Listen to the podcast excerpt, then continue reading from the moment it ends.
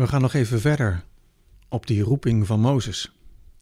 In Exodus 3, vers 13 lezen we: Maar Mozes zei: Stel dat ik naar de Israëlieten ga en tegen hen zeg dat de God van hun voorouders mij gestuurd heeft. En ze vragen: Wat is de naam van die God? Wat moet ik dan zeggen? Toen antwoordde God hem: Ik ben die er zijn zal. Zeg daarom tegen de Israëlieten: Ik zal er zijn, heeft mij naar u toegestuurd. Ben je wel eens niet komen opdagen op een afspraak of dat je op het laatste moment toch moest afzeggen? Vorige week had ik een afspraak staan met een paar collega's. En eentje was er plotseling ziek geworden en de ander moest met spoed weg naar een familiegebeurtenis. Op een ander moment lukte het mezelf niet om op een vergadering aanwezig te zijn. En in de tijd van eh, COVID schrikken we daar niet heel erg van, want heel veel van wat we plannen loopt anders. Heel wat keren beloven we er te zijn, maar gaat het toch niet door. Soms doordat we zelf ziek worden of de ander, of de regelgeving weer is veranderd. Die onzekerheid die in al je afspraken sluipt, dat je er niet met zekerheid op kan rekenen dat die ander er zal zijn, dat vind ik knap lastig. En God stelt zich in dit verhaal zelf voor als de God die er zal zijn. Mozes kent God alleen maar als de God die er was. En zo begint God zich ook voor te stellen. Ik ben de God van je voorouders. Maar als God dan de naam onthult hoe Mozes hem moet introduceren bij de Israëlieten, dan is de naam Ik zal er zijn.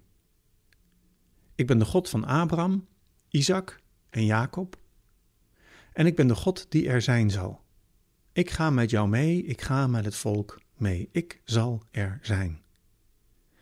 Dat is best een vreemde naam.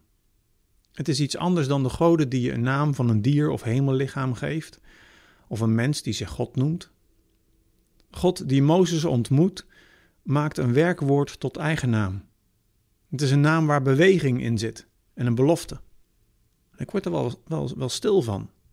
Ik denk dat dat eigenlijk het mooiste is dat je tegen iemand kan zeggen. En bijvoorbeeld in je huwelijk, in een vriendschap, van iemand die eenzaam is, ziek is, verdriet heeft. Ik zal er zijn. Dat je dat zegt. Dat zijn hele grote woorden. Maar wat is het kostbaar dat iemand dat tegen jou zegt, ik zal er zijn, of dat jij dat tegen een ander kan zeggen. De God die zichzelf voorstelt met een belofte, geeft Mozes de opdracht om te gaan. En Jezus zegt hetzelfde.